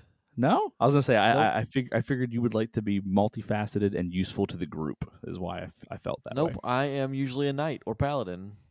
Oh, that makes sense too. Yeah, hero Yeah. syndrome. You getcha. Oh my goodness, not hero syndrome. It it's what is. Ha ha ha. No, I I I we for a brief time in middle school, my buddies Mike Clemens and Zach Mudge, and several of them, like my, my brother and some neighborhood kids, we were obsessed with Dungeons and Dragons for like a year. We weren't any good. We just we kind of didn't know the rules proper. We didn't have a book or anything, but we just we kind of made it up as we went. But we had some really cool campaigns that like Yeah. I still remember to this day of you know one, one uh, the, the dm michael he was always very detailed because he was the writer in the group and he was the reader and the writer and man he was super detailed but i was always a knight i mean it's i mean why would you not want to be a knight or paladin I mean, there's there's a lot of gaming reasons, but no, it, it, it it's Sure, it's I what you understand it's, that, but- it's what you see that character and and it's all about immersing yourself in in that world and telling a story. So, Roger, eh, with your brief knowledge, what would what do you think you would be? Necromancer. Nice, I knew that was coming. see let me okay chris let me ask you this since i never really got too Yeah. into it what are the rules no i don't mean like give me all the rules like on a spin down i mean like okay so roger chooses necromancer Yeah. so can he just raise the dead to fight for him in, in any situation Not in any situation. Not any. He would be he would be limited uh, to his resources and how many times per day he can do things. The stronger you get, the more often you can do it. Essentially, is how that works with that class. That's fair. Okay. So, So, yeah, it's like so d- d- just like with Yeah. a knight or a paladin, you can only call upon the power of of your of your god or deity so many times in in, in a given day or a setting. Interesting. So yeah, it, it's very similar that way. Um, it, they usually use a resource system that way. I'd be happy to to throw a game for you guys. Uh, do a one shot anytime you guys want to. Good. We should film it too. We should put it up on the on the on, the- on the YouTube. Just live stream it. Roger gets up and just slaps the game. away. This is bullshit. Most likely. This I love Why do you think it would be me? I'm very clever, motherfucker. and calm. Pretty much. Yeah, I'm not calm. I I, know. I, I wanted to specify calm. I, I can be clever, but I can get uppity quickly. We all know that. I will reference. I will reference a uh, Halloween Kills epi- or how Halloween Ends episode where I, you know, but uh, I really enjoy stuff like this. Oh, I didn't want to linger on it, Roger. Jeez. I just wanted to laugh. That's all. um, I do like movies like this, and I, I really do hope we keep getting more stuff in this kind of adapting board games and video games and all the like. Because there's, I mean, I do think that there's some really great things, really good material out there to tell very clever, fun movies that are a great departure from the things like we have Marvel syndrome real bad right now. We have superhero syndrome real bad right now, and we kind of need to get away from that. And I think we're going to get away from it because everything they make sucks. So I mean, we're just gonna just by sheer Damn. virtue of no one watching it anymore. What I mean, am I wrong? Uh, mean, I you are know. not correct by the way you f- you phrased that. I know what you meant by it, but Fine, okay, Ev- fair. every, everything that Marvel makes does not suck. In No, their but for the for they've for for about a year now, maybe two years now, it's it's been on a de- They're on- steady downward decline. they're on they're on a tough streak. I agree with that one hundred percent. Mm. But we could use more more cool stuff like this. It just kind of it takes people out of their element of just watching, you know, car chases and Mhm. superheroes and putting them into a different kind of superhero. I guess is Yeah. Could you could could you consider Dungeons and Dragons a superhero movie Uh, I don't think with so. It- with, with with any kind of argument? I think mean, it's an yeah, y- y- adventure movie. yeah, you can make the argument, you know, that it's it's you know it, it could be considered like a superhero flick if you wanted to like you know twist it and get the argument to go a certain way. But in the end, this is this is a fan, an adventure fantasy movie, is what this is, All right, fair enough. Fair and enough. that fits it well. So being that as it is, an adventure fantasy movie, let's rate. Let's move to Mhm. rate this adventure fantasy Let's movie. do it. What say you? All right, who wants to go first? Chris, would you like I'll the go. honors, or do you, do you want to go last? I think I'll go last this one. I'll, I'll go first. Um, so I I basically told everybody about how I felt about this movie about 20 seconds into us talking about it. Um, this movie to me is okay at everything that it does. All right. I don't think it's ever super great at anything, and I don't think at any point is it really bad at anything. Which it feels weird that I have to premise movie a movie like that, but I think that that's high praise for something that could have went fucking sideways, right? this movie could have went like just been an abject disaster, and this movie is not that. Now that being said, like listen, this is not some sort of cinematic masterpiece here. Um, I think everything they do works in the the small scope of a large world that uh, they open up. I think everything that they do works out. Like I said, except for the one point where it's predictably predictable. I enjoyed this movie.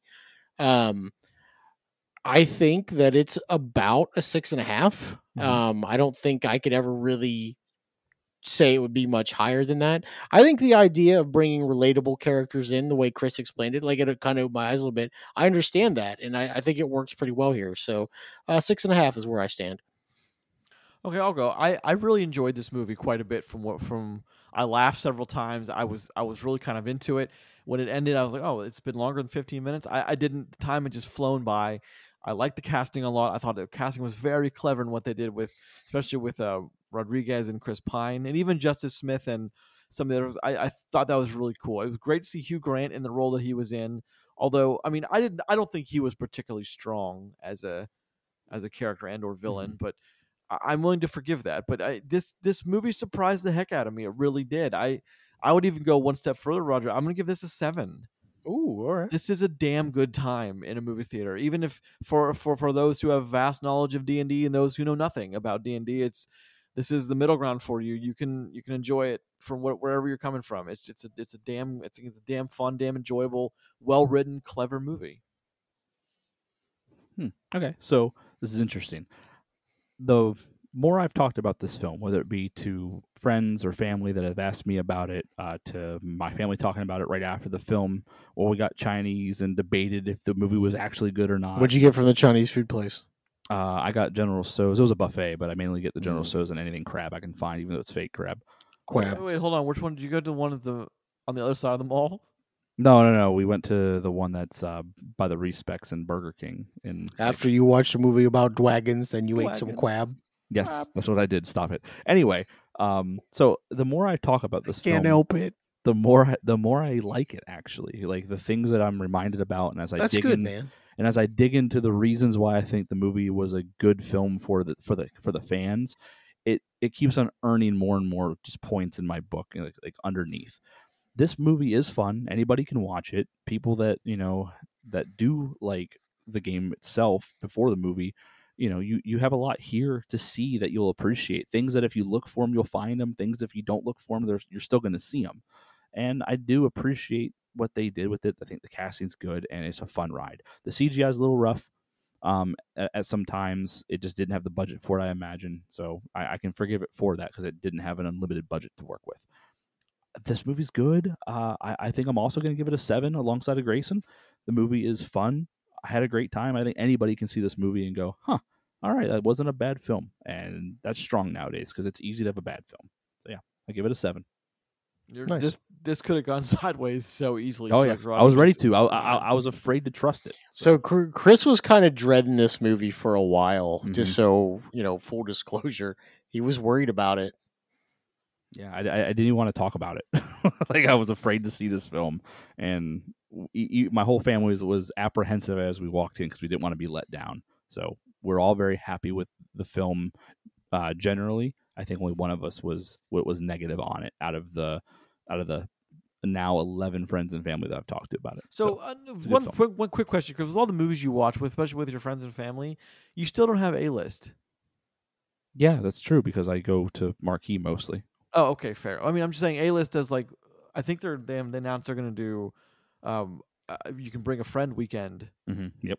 For like a couple weekends a year. I, I don't know. I'm just trying to make it more enticing to you to get it, but N- n- well, so like, uh, and I'll just full disclosure. Now that I'm trying to see more things in Big D because I saw that one film in Big D and it changed my life again. You're That- welcome. that uh, like I, I may start going to AMC more often than uh, than to our marquee cinema, but it all depends on just what's more convenient at the time. If I have any running I can accomplish too, because I'm busy. That's fair. I mean, that's not Yep. not not a not a bad question. One last question, and this is aimed strictly at people and me, but I'm going to ask you guys because you guys typically don't agree with me on this one. If the movie had taken away the daughter, and this was just about, a, I mean, the one of the the the, the common thread through this was just Pine's character doing what he had to do to get to get the guy that killed his wife. Would that have made it better or worse in your book? About the same. I I don't think either sto- either like through line is strong in this film, and I don't think they crafted the movie for the sh- for like whatever gets them to point A, point B, and point C to matter. I think that was on purpose. So oh, don't I, I, agree, I agree mattered. with you on purpose. Once you once you start down that uh, crafting a world from an adaptation from a board game, you you kind of have to continue down that one path. You really don't have many options to to verge. But I think Yeah. of I don't see. I don't know if a more serious tone would have benefited the movie or hurt it. I think it's hard to could. tell. I think you can craft a serious version of this film. I don't think with this cast you make that movie though. You know what I mean? Like they definitely wrote this and built this around the way that the movie plays out, which was in the end the right choice because it's the choice they made. But you know, is this is this the next Lord of the Rings movie? You know, with that kind of fantasy element? No. It would. Is there one out there that could have been done? Yeah, absolutely. okay, but well, that's not how they well, went. One addendum question: Does this does this successfully itch a uh, a fantasy itch that you have for like if you like Lord of the Rings that kind of stuff? Does this hold you over temporarily until something else comes along? if you're not it, this does if you are okay with a lighthearted fantasy flick you know what i mean if you don't feel like that you know a movie like this should exist in the fantasy world then no this is going to be a disappointment to you obviously but if if you can if you're okay with a lighthearted you know jabby you know co- comedic timed film in a fantasy setting, you're going to be fine, hundred percent. Okay, fair enough. Fair enough. Well, gentlemen, any, any last thoughts, or we just move right into closing? I think Close we should close because we've been a minute, but it was a good discussion. Yeah, close her out then. This has been episode 325A of For the Love of Cinema, a movie podcast. Hey. Each new episode posts every Tuesday morning at 5 a.m. and Friday at 5 a.m. on the podcast service of your choice of the following five Apple Podcasts, Podbean, Google Podcasts, Spotify, Amazon Music. Please leave a comment or two, rate, subscribe. Every little bit helps. More importantly, thank you very much for listening. Check out the show on Twitter at Love Cinema Pod. I am at Grayson Maxwell One. I am at Rod Stillion. I'm Christopher Boughan. Don't forget to check us out on Facebook, always posting things on social media. Send us an email to for the love of cinema podcast at gmail.com. And next week, we're taking a look at the gargantua that is the Super Mario Brothers movie and Chupa on Netflix.